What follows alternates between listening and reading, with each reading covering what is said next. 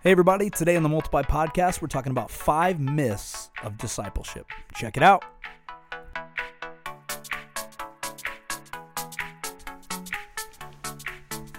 Hey, everybody.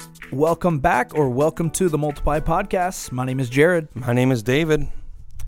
Here we are. Yes. It's, uh, it's Passion Week. Passion Week. Good Friday's tomorrow. Resurrection. Did you grow up in a church where it was called Easter Sunday or Resur- Resurrection Sunday? Mostly Easter Sunday. Okay. I also grew up in the old school where we had real sunrise services. Okay.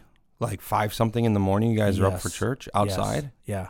But then did you go back later in the morning Yeah. for a second? Yeah, we would do a breakfast at the church and then there'd be a regular time service. all one, all rolled right one into the next. Like, no, no, not necessarily.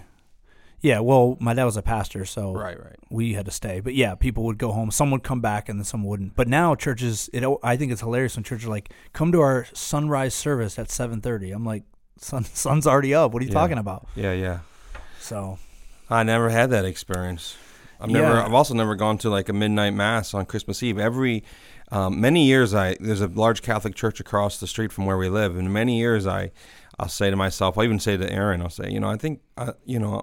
If the kids go to bed, I'd, I'd like to go over and just experience a midnight mass. yeah, you said that to me too before. You've, every never, you've never done it. No, I get, uh, you know, I'm filled with food. I'm we've opened presents, and I'm just like sleeping. And I know if I'm not home and sleeping, Santa won't come, so it's kind of risky right. to go. It's very risky. So, but Yeah. yeah, man. So it's a really powerful time of the year, obviously, for the Christian faith. So much of what we believe and so much what we base our lives on hinges on these days. Yep. And so, um, excited about it. Um, also excited because Easter signals signifies for us the end of our weight loss challenge. Mm. Mm. We should give the people an update. Yeah. Yeah. Um, I'll let you do the honors. this has not been a very successful. Let's just say this has not really been a successful weight loss challenge. well, we are lighter than when we started. That's true. I mean, I'm winning, and and barring some sort of crazy thing this week, I'm going to win. I think you told me I have to lose nine or ten pounds, and you not lose anything for me to beat you, right? yeah. Which is totally doable. Well, you in our last year, remember you did lose a lot of pounds in one week when you went to Florida and pigged out, and then came back the next week. Yeah, but I can't. yeah. I can't take get one of those worms. So again. I'm probably gonna win, but winning this is kind of like a you know it's like a race between the slowest people, slowest runners in the world. so um, I'm down six percent or so. You and Mark are down three percent or so, and our buddy, who we don't use his name out of respect for him and his wife Jeremiah, he is almost up two percent. Now, when he weighed in last week, he was taking something that apparently caused him to hold lots of water weight. horse steroids. Yeah, I believe some sort of Yeah. a steroid peanut butter sandwich that he was eating every Yeah. morning. um, and I do something similar. It's called salt. Um, holds a lot of water, That's but good. Uh, I Well, bet I- I bet should- he loses quite a bit this week. I should say I, I feel like I do have an excuse. You may hear it in my voice. And actually, the reason this podcast is coming out late is I am I've been a little under the weather, Yeah, and therefore I've been taking a lot of Nyquil and cough medicine. So a lot of sugar in that. Probably. I I got to think that affects my body in Yeah. a, in a ways that we have no idea how. So You would like to think so. I would I would like to think so. Yeah. Yeah. So anyway, Easter afternoon, I'm going to enjoy as many carbs as I want. Mm. Um, and uh, I don't know for sure what we're doing yet. We're still making our plans. We can't ever agree because no one in our family. So ham is like only a couple people in our family like ham. Only a couple people in our family like lamb. They're Oh. not the same people. We don't really like doing turkey because it just feels too Thanksgiving-y. Yeah. And so then you're kind of left with what? Like a, we could do like a rib roast. That takes so much work and it's so expensive right now. So I don't know what we're gonna do. We're all we're all in lamb. We're a lamb yeah. fan. Oh, I love lamb, but I'm Yeah. the only one in my house that loves lamb. yeah, that's a shame. Yeah. No, we we love it. We're excited. It's gonna be it's gonna be a great Easter. Uh, excited for our church and uh, and also just for the day and celebrating. Yeah, we need our listeners to pray for your voice because you're supposed to lead some of the singing Yeah. on both Good Friday and Easter Sunday. Well, I think maybe this could work to my advantage. To be honest with you, like a nice A little raspy. little rasp. Yeah. Who would it make you sound like? I don't know. Somebody better than I am. I'm sure. I'm sure. The problem then is if it goes well, I'm gonna want to stay slightly sick. Yeah. You know, because right now I feel good, but my voice is a little affected. So if I could hold this, that would be awesome. This is not a bad preaching voice you got right now, actually. You get a Mm. little like raspy yell going. Yeah, yeah, Yeah. yeah. absolutely. Nice. Well, uh, obviously, we hope you're better for Easter, and hope everyone that's listening has a great weekend. So, um, today we are diving into a conversation that kind of comes. Well, it doesn't kind of. It comes out of an article that came out last month. Um, I read it and then I sent it to you. It was on crossway.org. Jonathan uh, Dodson, who's someone who's written about discipleship, he wrote an article called The Five Myths About Discipleship. I thought it was interesting and I wanted to interact with it a little bit on this episode and the next episode of our podcast. Yeah.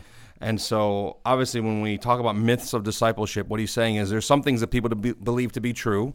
Like, for example, um, drinking NyQuil is uh, a good excuse for not losing weight. Mm-hmm. Uh, and what they end up to be myths, which is not true. I'm going to lose a lot of weight because of NyQuil. All right. And then uh, there are things, of course, that are true. So let's just jump right in. I think we're going to try to get through a couple of the discipleship myths today.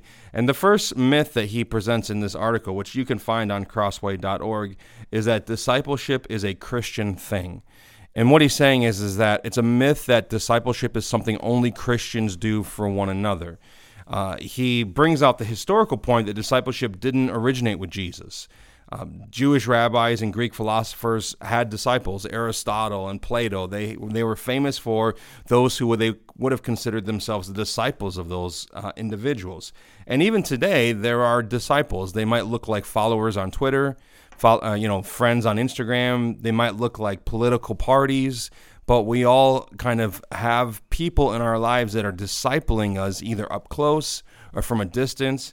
And then there are even sort of cultural forces that are discipling people. So, this myth that discipleship is just a Christian thing, why is this important for us to understand even in our efforts to disciple people?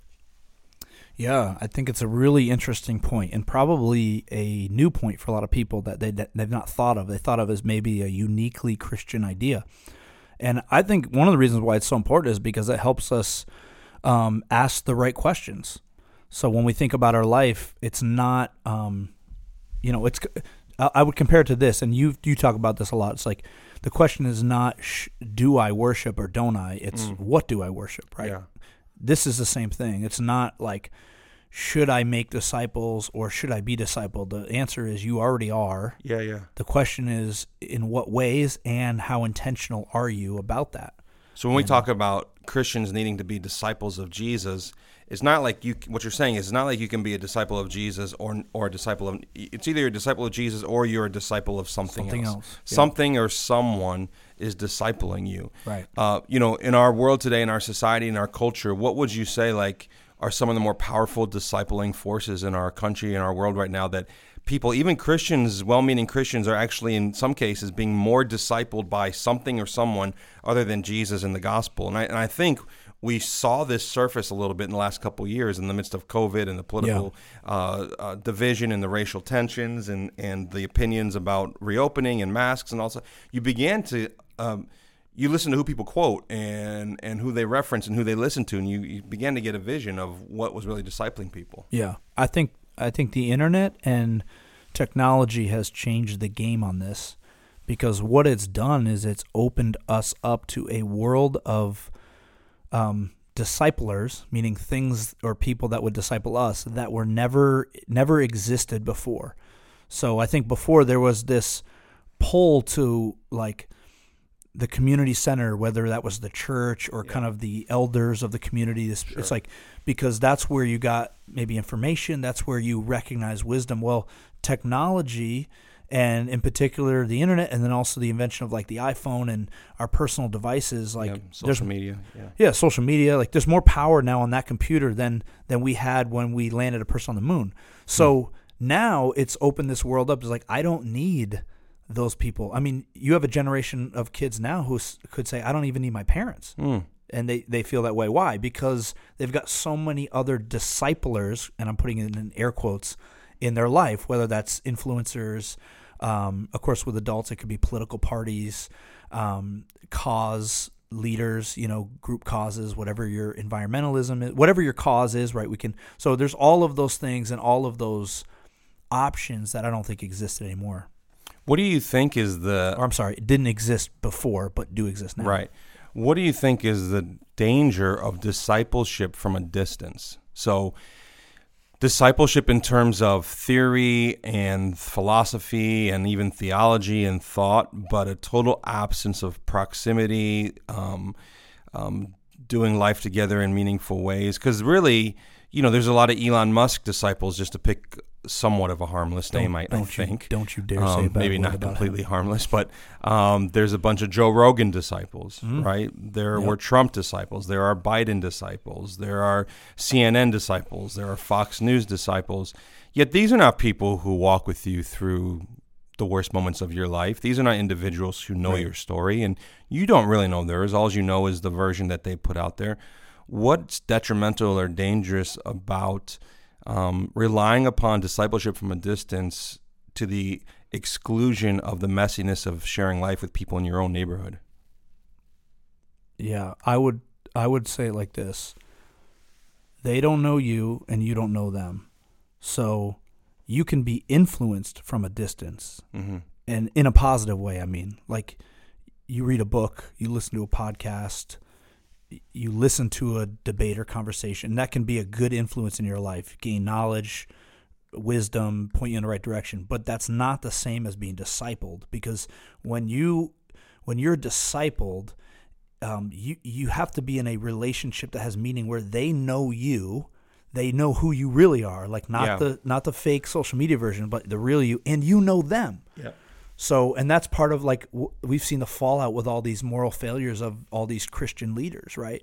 And there's this tendency to pedestal everybody and look for Mhm. these celebrities, and then we're all get crushed when they fall. And it's like I thought I knew them.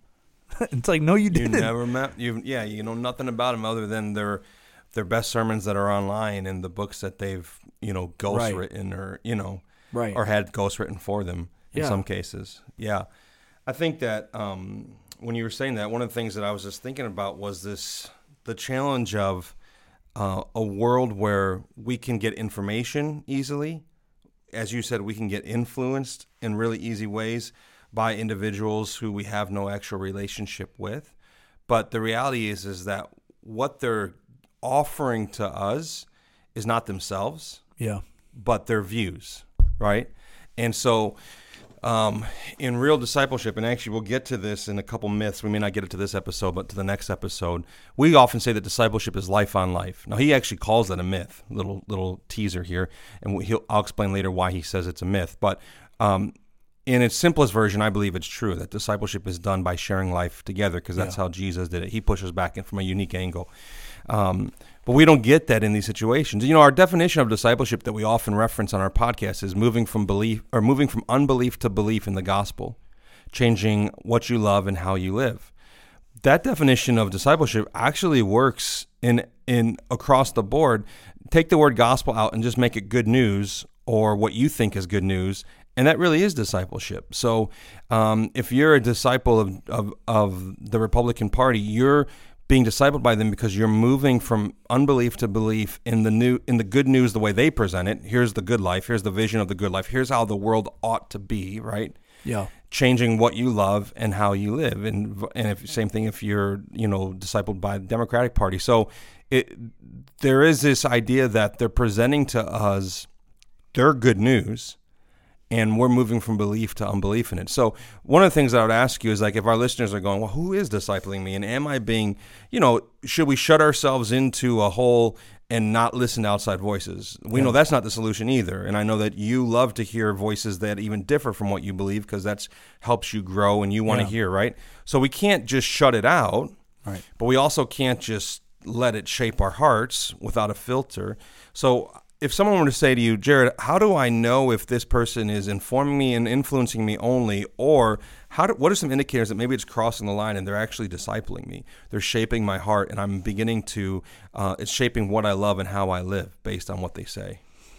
I think one of the best indicator your your emotions were always a great indicator. So what gets you really excited, what gets you really angry, what gets you really depressed, right? So um, if you're talking about people discipling you from a distance, like um, political parties, news agencies, technology, social media, it's like Celebrities. celebrities, yeah. right?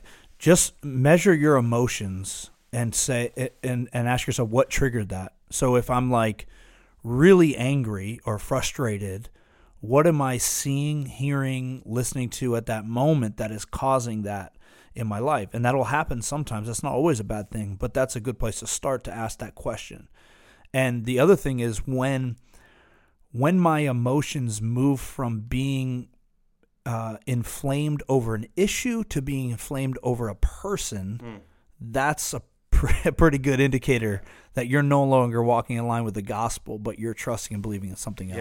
And in a similar lane, I think once you're unwilling to ask hard questions about what that individual believes, thinks, and says, or to, to kind of um, piggyback on your point, if somebody qu- like say you're you know say you're a disciple, so to speak, of uh, Joe Rogan, for example, and someone begins to question his legitimacy uh, or something he said, and you just fly off the handle. Yeah. Right? Now this is not hypothetical because this is something you do to me almost weekly Right. when I question Joe Rogan. Well, but I mean, I don't, I don't like anybody to do that. Go I ahead. know, I know.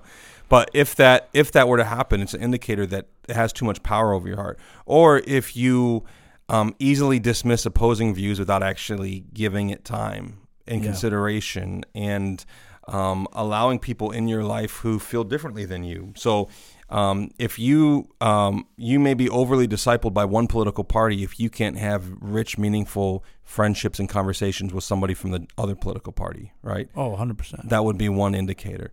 And so we've all been created to be formed and shaped by outside forces and our and what's happening inside of us. And so I think this myth is a really important thing we need to ask ourselves and, and if you're listening to this one of the things you should be asking yourself is which discipling forces are influencing me most yeah. if I were to rank which voices, which which organizations, uh, which ministries, which individuals, which viewpoints have the most influence over my life. I mean, first off, it's it's what you it's what you always want to talk about. It's what you always want to argue about in some cases, but in other cases, it's what you you are unwilling to talk about Yeah. because you don't want anyone to question what you think. Yeah, and I'll just add this thought. I don't know. We got to move on, but you you said something interesting, like uh, your willingness to hear opposing views. One of the problems that we have to be aware of, especially when we're being discipled from a distance with technology or social media, is these these apps are literally created to put you in an echo chamber of just listening to your own ideas. Yeah. That's what they're built for. They're, the algorithm is meant to get you to keep keep clicking and put things in front of you that we're we're going to keep you going down that rabbit trail. So it's not meant to in, make you the most well-informed, well-rounded person. That's not their goal. Right. So you have to be aware of that, and if you you have to be intentional about surrounding yourself with people that disagree with you, because that is the only way to become number one more informed about your positions. But the other thing we'll do is, and this is the necessity of in-person life-on-life discipleship, is I may feel strongly about an issue until I meet someone I love and respect that shares a different perspective. And what that does is it de- devilifies the opposite perspective, which that would never happen unless you have a real life person that you love and respect Yeah. that shares that opinion. And then you're like, oh, I guess. It okay. humanizes it. Right. I may not agree, but I can. th- This person's not evil for thinking this. Right. That won't happen if it's all if it's only on social media. And, That's and really tech. good. That's a really good point.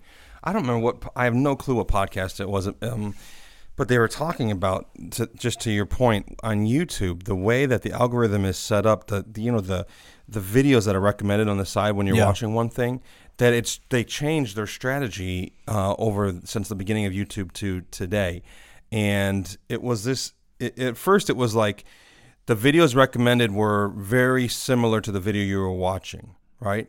And so, if you were watching a video where um, a celebrity is talking about a movie, like the 10 on the side would all be related to either that celebrity or that movie. Yeah. But they've changed it to your point now, where it's like there's a couple that do that, but then the, the rest of them are like, it's like you take whatever that video is about and you, and you, you f- stuff it with drugs Yeah. and, and and and you make it crazier than it you know you take it from if it's on the spectrum of like just on this side of the spectrum it takes it all and it's like they learn that people will spiral down those paths Yep.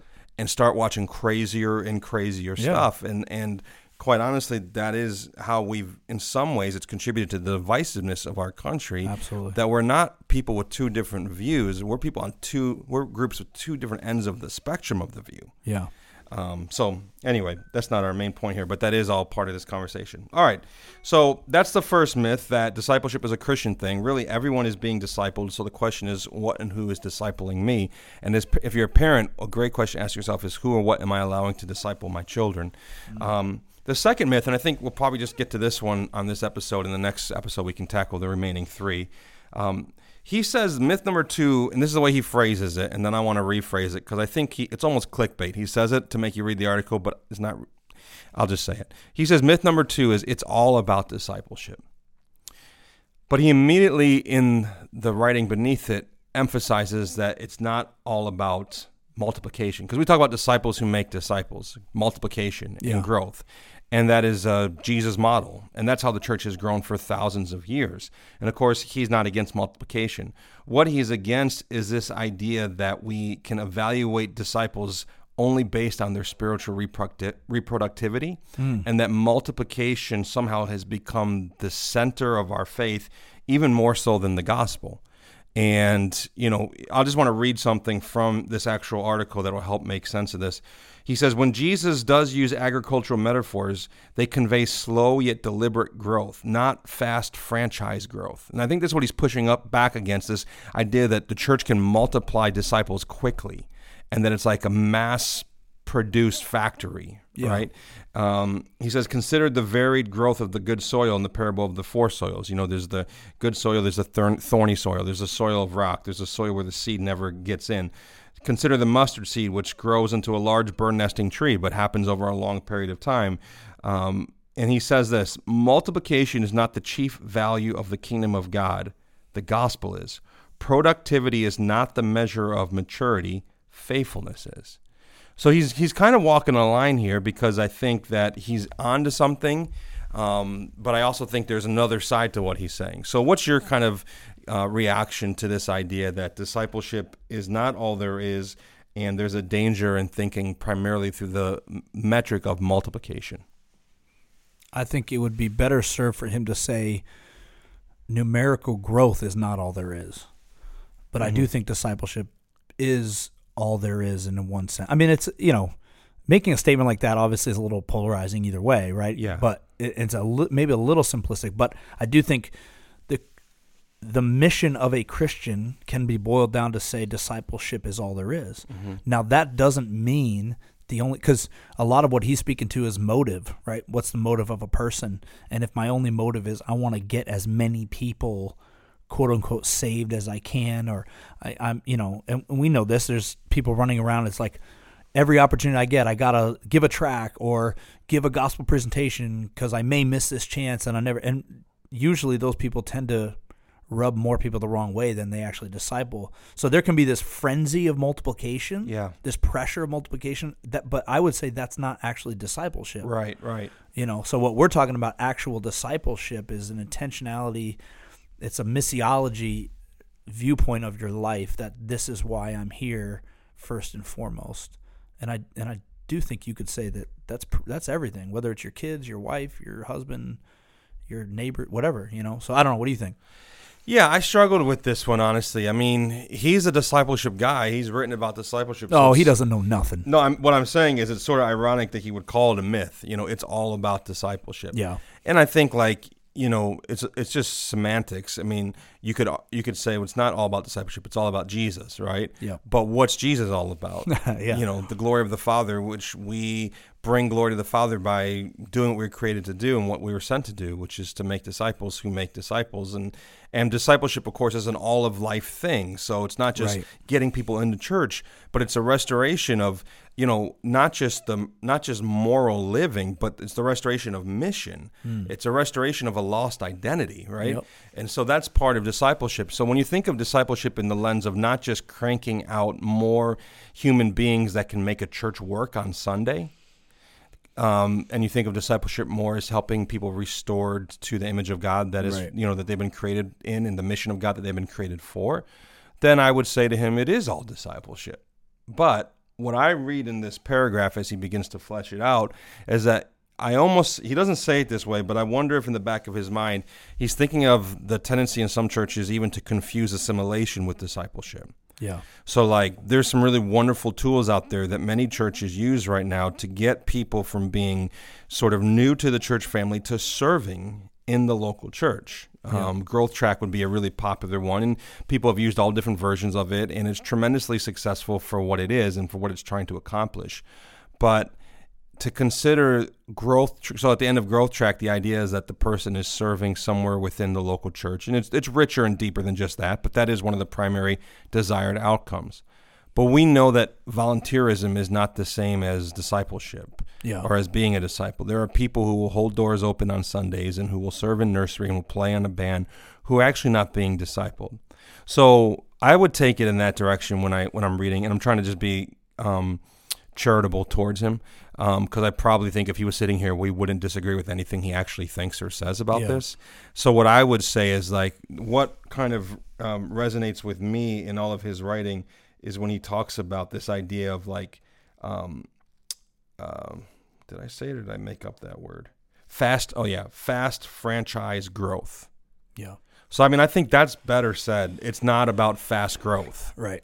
And when you think of it in that terms, like, can you assimilate people quickly? You can. If you got a great church, if you got a great culture, and if you got a great system, and you got places for people to land, you can assimilate a new person super fast into the life stream of your church.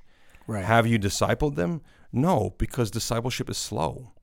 Yeah. It takes a long time. It takes a lot of time. Nobody gets discipled in a year. You're Yeah. going to be discipled for the entirety of your life. And so I think um, if I'm if he's taking it from that angle, and that's kind of how I'm interpreting it, then I'm with him. I, I am concerned that we think in our society, in our culture, in our world, that the best things can happen relatively quickly if we work hard enough. And I think the metaphors that Jesus consistently uses for spiritual growth is that, nah, this is slow. This is Yeah. slow. Tim Keller says that the growth is invisible but inevitable. Yeah. And I think that's a great tension. I I like um I think it's the book The Outliers by Malcolm, Gladwell. Um, is that the book where he says he talks about the 10,000 hour principle? Yeah, So to be an expert on something. Right. So if you, it was like this common theme. If you've not read the book, um, these people that are outliers in their outlier meaning like significantly successful in whatever their field is. He found this thread of like they spent ten thousand hours doing whatever they did, and I kind of think about that when it comes to discipleship. Not not specifically the ten thousand hours, but the idea that um, Jesus spent three and a half years but almost 24 7 with his disciples, right? So, discipleship, if, if you were, were to have a number, the 10,000 hour number, you could do 10,000 hours 24 7, what nobody does now because we can't with our lifestyle, right? So, it takes a certain period of time for discipleship to work. And that, that's not even consistent with every person because every person starts in a different place and stuff is messy. But what we can know is the principle is this it takes a long time. Mm-hmm. And so for you to think that you can just microwave somebody out, the reality is it's not going to happen.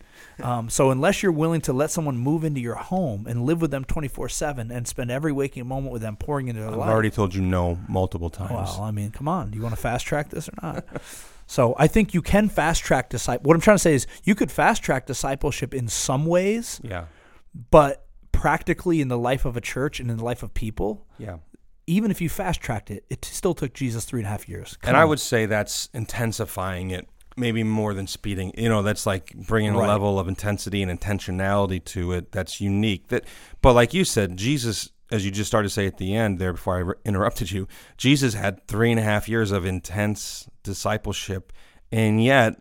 As will many people will talk about this weekend on Good Friday services, you know, and Easter, they they had no clue what was coming next. No. I mean, he literally told them what was going to happen. The angels in Luke's account say to the woman, Jesus told. Remember when you guys were hanging out in Galilee? Oh, I mean, they Jesus told ran. you exactly what was going to happen. He was going to be killed by sinful men. Right. He was going to rise from the dead on the third day, and yet here you are looking for him Right. in a graveyard. Of course, he's not here. He already told you, right? And this is a dude who walked on water. Yeah, and, they think I've of only the things done they that saw a him do. couple of times. Yes. So Yeah. really? Well, I mean, I, I ran quickly and I I float I sank pretty fast, but I you got a mean you ran steps. through the rain to get into the building today? Is that what Yeah, you're talking about? exactly. So I think that, um, yeah, I, I uh, um, not only do we want discipleship to happen fast, like not only we want it to happen fast, but even as you were talking, I realized like I want to fix people's discipleship issues in a conversation. That's how impatient I am. Right.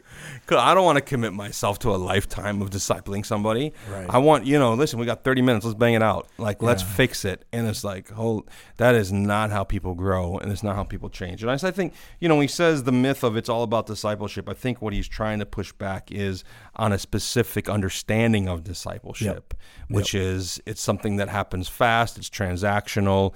Um, it's assimilation. It's getting involved. It's showing up, and all those things are useful in the discipleship journey, but that doesn't make them synonymous with discipleship, Yeah. right? So- Absolutely. All right. Well, there's two of our myths. I think we can Yep. probably save our other three for. Yeah, we're gonna do a little part two. A little Yeah. part two. So before we go though, we've got to hit a little portion we call David's Eats, where we're not only creating better leaders but also better eaters. So we did touch on this a little bit. It's Easter weekend. This is a big food weekend for Mm. for all of us, especially you, David. Now I'm interested to hear. You're a little undecided, but what is your um, go-to side dish? So you already laid out the main course, the meats that you're. I Yeah. I know out of all those, you would probably choose lamb. But what's your Yeah. go-to go-to side dish? And then I'll I'll reveal what what we're having. I mean, I'm a. I, I love really roasted Brussels sprouts, oh, like little you know, like on the edge. Yeah, a little bacon, okay, right on the edge of burnt. yeah, right? Really charred, and um, so I, I, I love that. Um, I also like because it's spring. I like a bright, fresh, um, somewhat acidic salad. Oh come on, Um, one of my favorite salads, and maybe I've talked about it on the multiple podcast before, is a raw fennel salad. It's like really thinly sliced Mm. fennel, thinly sliced celery, olive oil, salt, pepper, and then dill and Parmesan cheese. And um, I think actually now that we're talking about it, I'm gonna do it. I'm doing I that think Easter. you I think you just lost about half the listeners. No, I mean it doesn't sound exciting. I never would have thought it would be great. And then someone brought it to our house one night for a dinner party, and I couldn't stop making it after I tried it. Hmm. it it's so great. You got to cut the fennel really thin. You need like a mandolin to slice it really thin. Yeah, But there's something about that. And you got to have. And by the way, the real key is oh, a little squeeze of lemon too. But the real key is like the olive oil you use, the extra virgin olive oil. It can't be like, you know, your local grocery store version. It's got to be great stuff. you got to go to Italy. Yeah, it. you gotta. Yeah, Yeah. you gotta fly to Italy. Well, I'm sure- I'm sure my wife would love that salad. Um, now my favorite, what, what we're having is we started making Greek potatoes. Have you ever had? You did tell me about this. That involves lemon too, right? Yep, yep. They're kind of lemony and um, unbelievable. They're kind of like a Smashed. No, they're more cut like into wedge type Okay. thing, and um, but the way that they're cooked is interesting. I don't even know the details. My wife makes them, but they're What makes it Greek? Is there cheese and feta on it? Is there? What, no, what- it's the lemon and some of the spice, and then the way they cook it. Yeah. yeah. Um, but you, if you like, we used to live in Long Island, tons of Greek restaurants. They would serve them at all, like all the Greek restaurants, and yeah, they're they, it, per, it it pairs so well with lamb. Like there's Yeah. something about it that's just perfect. So Yeah. that's that's what I'm most excited Well, about. you eat your potatoes. I'll eat my raw fennel, Fennel. and we'll see how the weight loss challenge lands. Well, all right. I mean, you're going to win that. But thanks so much for listening, everybody. We'll catch you on part two next time. See you later.